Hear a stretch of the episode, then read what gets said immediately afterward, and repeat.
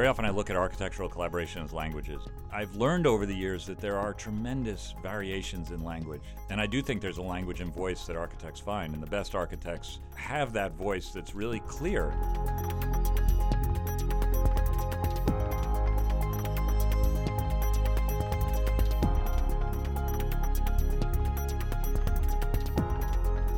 Welcome to Tete a Tete, the Rice Architecture Podcast Series. I'm your host, Island Nosley, and this week's episode features a conversation about what makes the Totalization Studio unique and how it fits into the curriculum at Rice Architecture. Today we're speaking with Troy Schaum, who is an associate professor at Rice University and the coordinator of the Totalization Sequence. We're also speaking with Nat Oppenheimer, who's a structural engineer and executive vice president at Silman. He also teaches at Princeton University. He participates as a consultant for the Totalization Studios, and he's currently here for final reviews. So thank you so much for joining us, Troy and Nat. Thank you for having us. Great to be here. So I'm a current master's student going through the Totalization sequence, and I actually just finished up the studio with Troy, titled Friends Included. It's been a really great experience. I never really had anything like this in my undergrad. Um, we've gotten to speak to really amazing consultants like Nat, had really great guidance from professors like Troy. And about three quarters through the semester, decided that this has been a really great experience and we want to talk about it on the podcast. At other schools, this is typically known as kind of a comprehensive studio. And so, wanted to ask you, Troy, why do we have totalization here? Why is it called totalization? Um, what do you think the significance of it is at this school? Wow. I'll take this one at a time. Thank you so much for doing this. Uh, we've been doing totalization uh, in its current format at Rice for about nine years, and Nat's been participating in that with us uh, the whole time.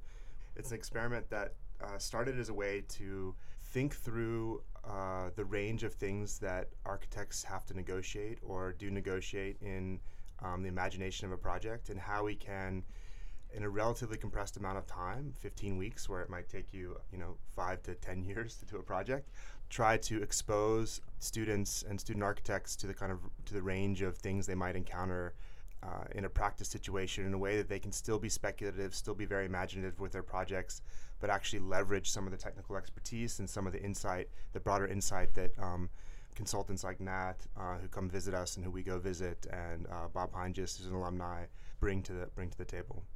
Totalization is an old word. It's a word that was coined at the uh, emergence of kind of modernist pedagogy in dealing with the Bauhaus education and Walter Gropius and thinking about the concept of a total project. And that idea um, we think has evolved, and we wanted to revisit it as a term as we formulated this class and think of what constitutes a total for us today in, in the sense that as you graduate as an architect, what is the total toolkit of things you might need to be uh, an active, creative participant in the kind of broader field and industry that we're engaged with. Fundamentally, the program is is also trying to address the kind of expansion of technical expertise that's just required to, to master the projects that our students are looking at and we're looking at. And so you look at a project of SANAA or Steven Holl or OMA and you see what is clearly possible, but th- the the scale of the teams and the scale of the expertise required to imagine those projects is a very different thing when you, in, in relation to the idea of a total now than it was at a total when uh, Gropius uh, coined the term for us. For me, having been involved in this for, I can't believe nine years, that's sort of shocking actually. And, and having taught and created on similar, or I shouldn't say similar, because I think there are uh, differences at Rice, which is why I've stayed so involved and, and been so interested in, in investing in the in the program.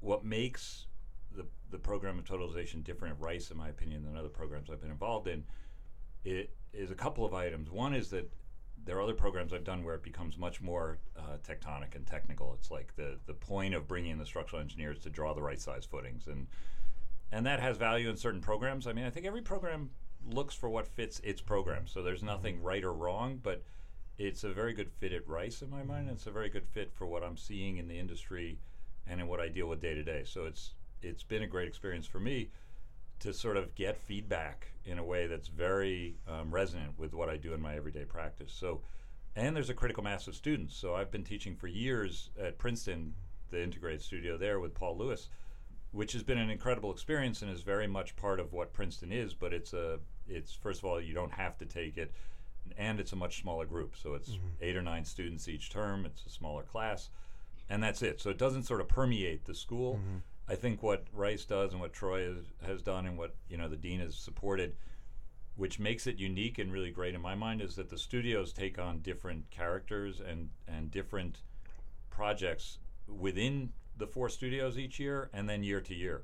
So it never feels repeated, it always feels fresh, and it feels sort of way pushing all the sort of boundaries in every direction, which is great. So it doesn't just say totalization is about housing always, or totalization is about, you know, a pool or about this. So that's been really great. I think that the um, to, to build on what Troy was saying, I think it's of a time, and it's what I see in practice, and what I love about working in these these studios is that it is incredibly difficult to get a building built these days. And and what I've always said in these studios, going back prior to totalization, is that the best moments in the studios are the failures, and that the that the students seeing just how difficult it is to balance all these different priorities is a critical aspect of the success of the program.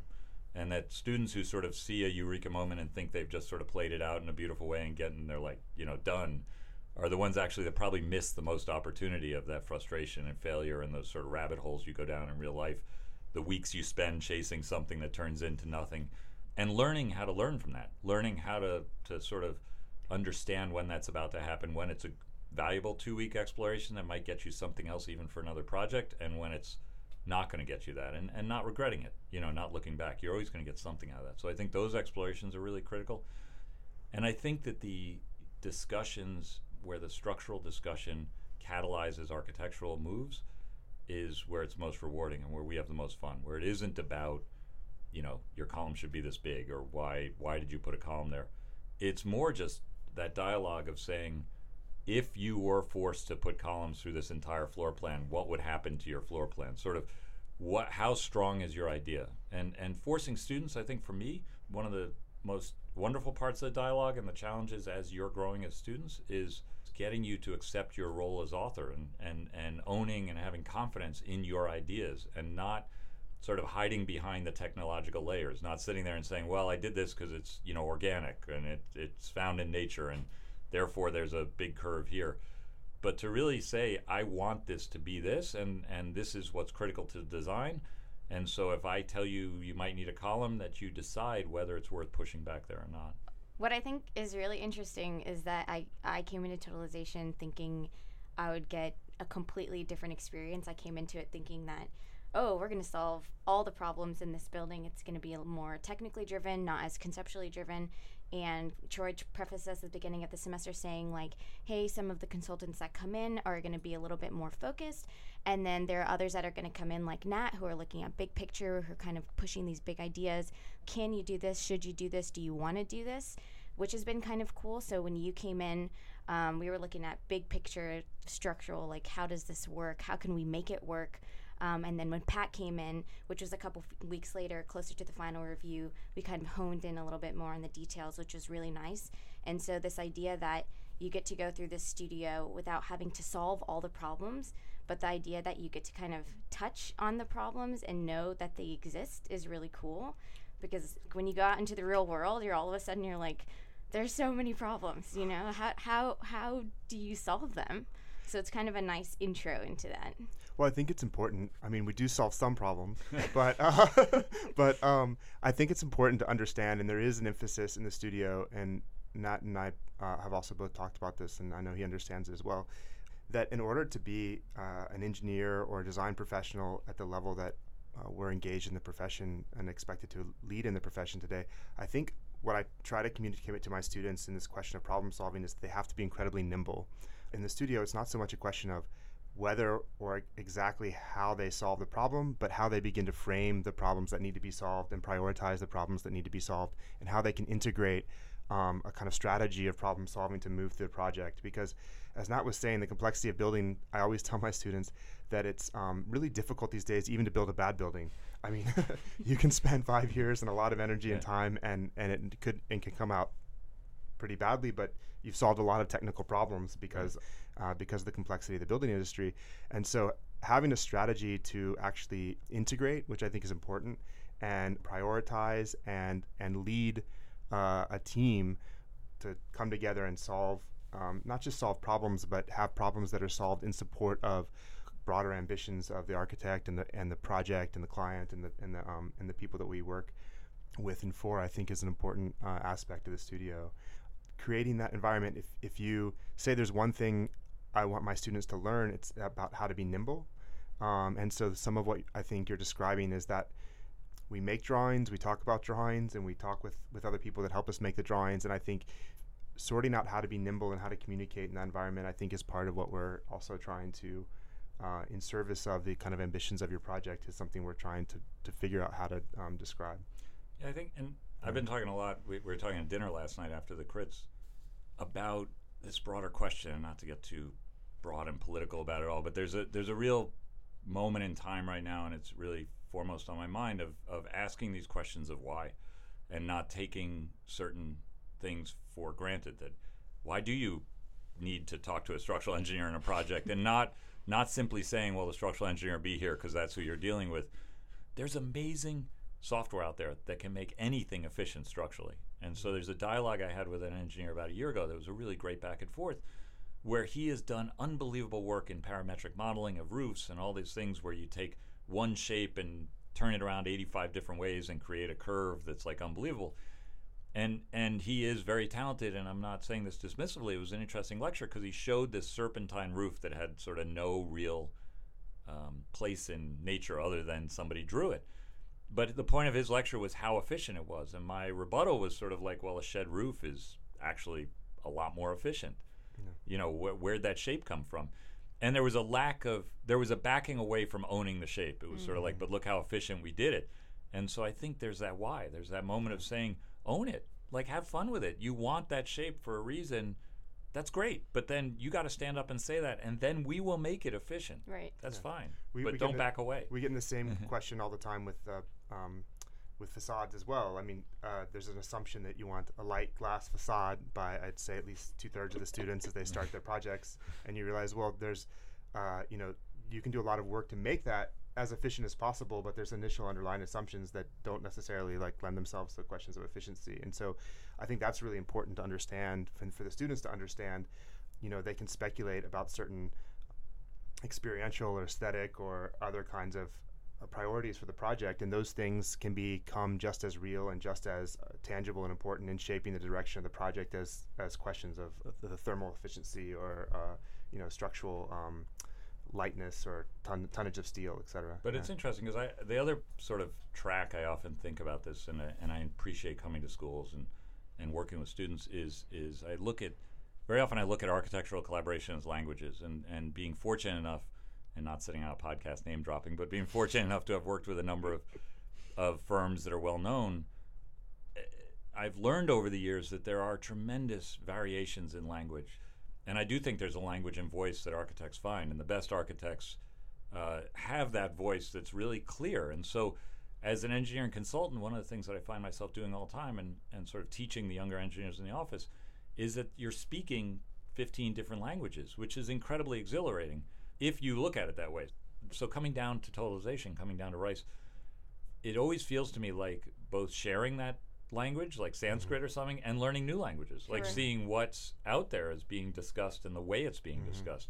And it keeps it fresh so that when I'm sitting with architects who have been in the business forever or brand new firms, there's there's a constant bending of the mind around languages, you yeah. know, and how you discuss projects. And in totalization, we work in teams, and I think it's really interesting this question of language uh, and that's something that I think in almost any creative practice that's collaborative like this, within a team, there develops a, th- a kind of meta language almost, where the team starts to begins to understand what the visual, formal, and sort of verbal vocabulary is of that team and their their ambitions and their framework, and translating that to different entities outside that team become important. So we have the, the groups within the studios, we have the studios that have a language, and then at Rice we have all five studios essentially communicating about their work. And I think that the development of that is part of the development of a kind of design culture. And as a consultant, you get to plug into lots of those different cultures and they try to plug into your culture. But I think one of the things the studio is trying to highlight is that kind of interaction that takes place in order to develop a kind of refined project in a collaboration because everything that we do as architects and as engineers is a projection at scale. I mean, we work on these things in, in rooms like this one, surrounded by books, maybe with without the microphones. Therefore, a translation out into a kind of world, and so we're we're always in, in, involved in this question of language and the kind of transactions that happen around language. And I think that comes out in the studio. Uh, you know, I don't know what you guys think. Yeah, definitely. I think the the language also changes from year to year, studio to studio, and like uh, especially in a partnership, you have to develop your own language. For example, our our project is very kind of coded, and that's another language that's layered on top of what we're doing.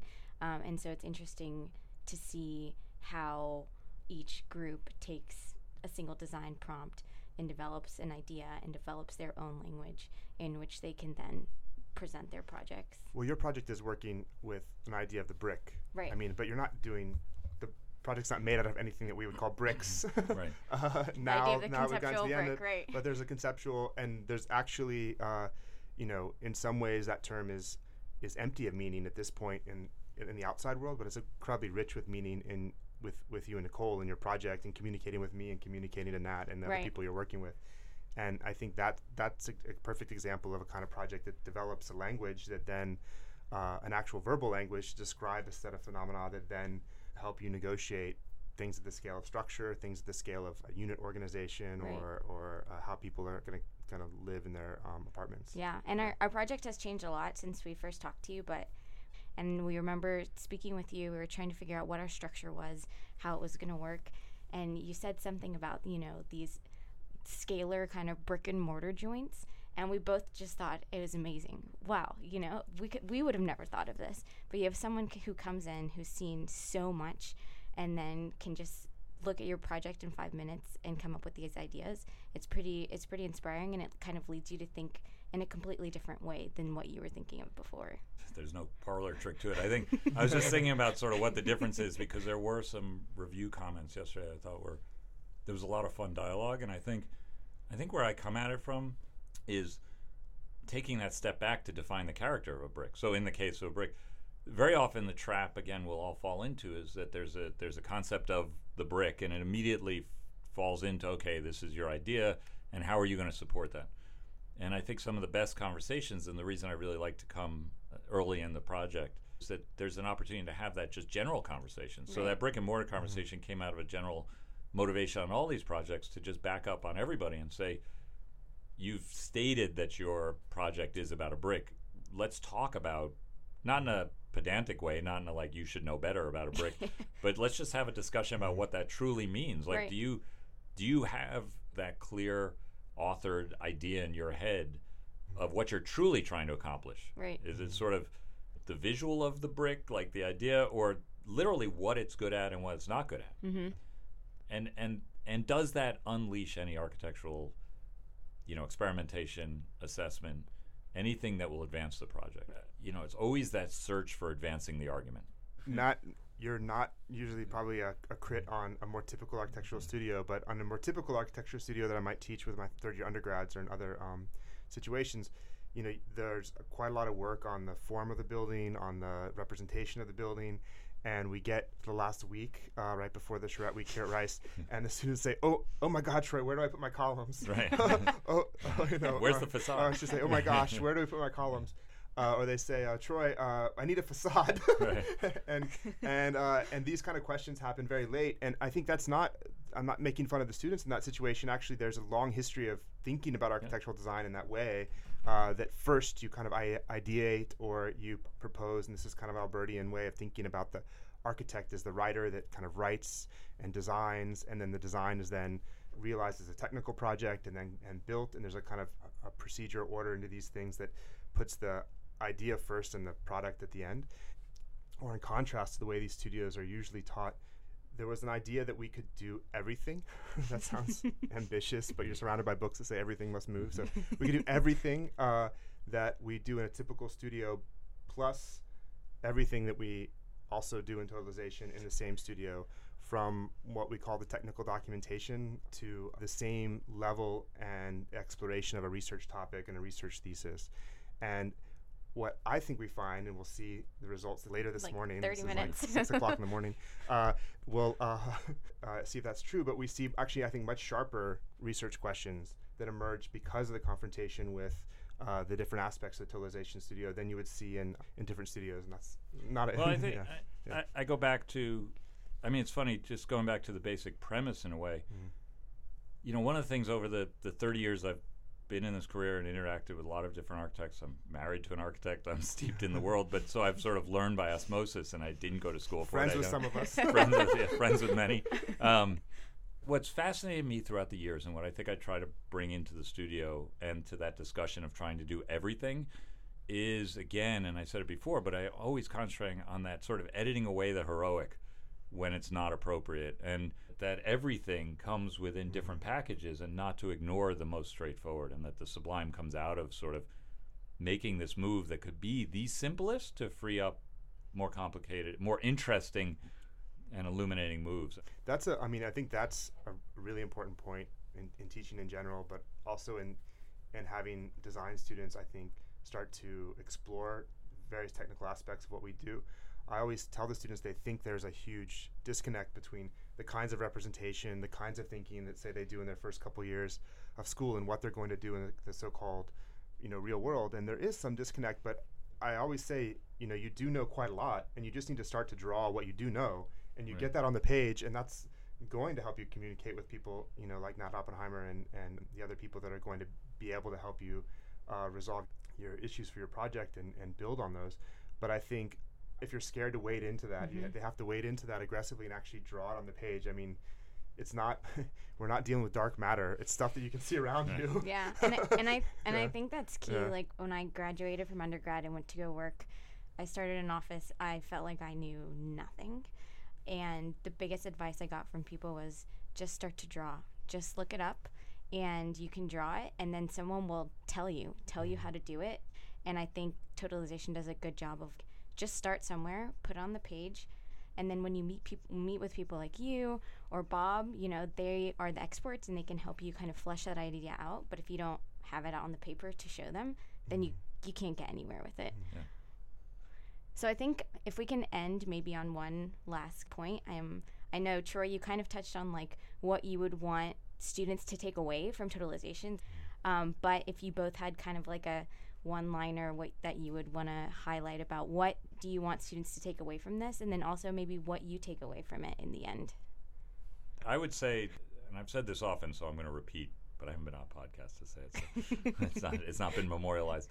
I, I, I think for me the the biggest thing that comes out of these studios is learning how to learn from failure, um, and learning how to integrate failure into your everyday work because it's going to happen over and over and over and over again. And I've just seen some amazing projects come out of those discussions of failure, sort of what road you take out of that, and how good an idea is to compete against constant bombardment of sort of doubts about the idea and then letting go. When it's time to oh, let go so it's like it's learning how to have a real dialogue and not simply hold fast to a singular idea. So i i look at that as the takeaway that's more than that's one very long run online I want to um, put you on the spot a little bit now. Mm-hmm. I have a question. Um, if you could remind me, you, you speak about your um, your dad and his teaching poetry in, in some of your talks, and you've we've talked about it before o- o- over dinner. But there's a phrase your dad had that you brought up. That's something like, "Have an idea, Yeah. write it down." What's that Well, phrase? he- Could you say it? yeah, and I, I probably will get. I probably won't get it exactly right, but it's basic. I mean, he was asked one time by somebody, by a student, I think, how do you write a good poem? And he basically said, you know, have a great idea, be there when it happens, and write it down. And that was, you know, pretty Yeah. straightforward. yeah. yeah. Uh, I think that's. Uh, um, I just always want to remember that, and I thought this is a good time to also memorialize that. Yeah, uh, I appreciate that. that quote for us, so we can come back to it.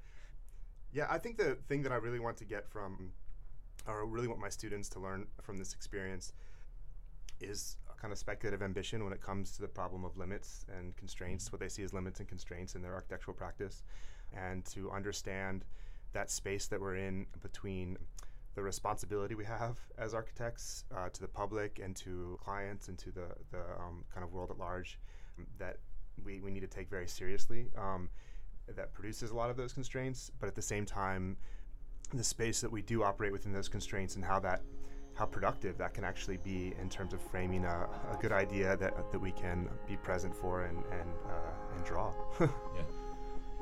Great. Well, thank you so much for joining us Thank you. today. Thank you.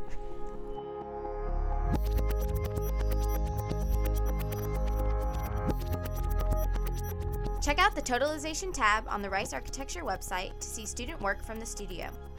For more information, visit the latest news tab on the Rice Architecture website. Don't forget to subscribe to our page on SoundCloud to keep up with new releases. I'm your host, Island Nosley, and this has been Tete a Tete.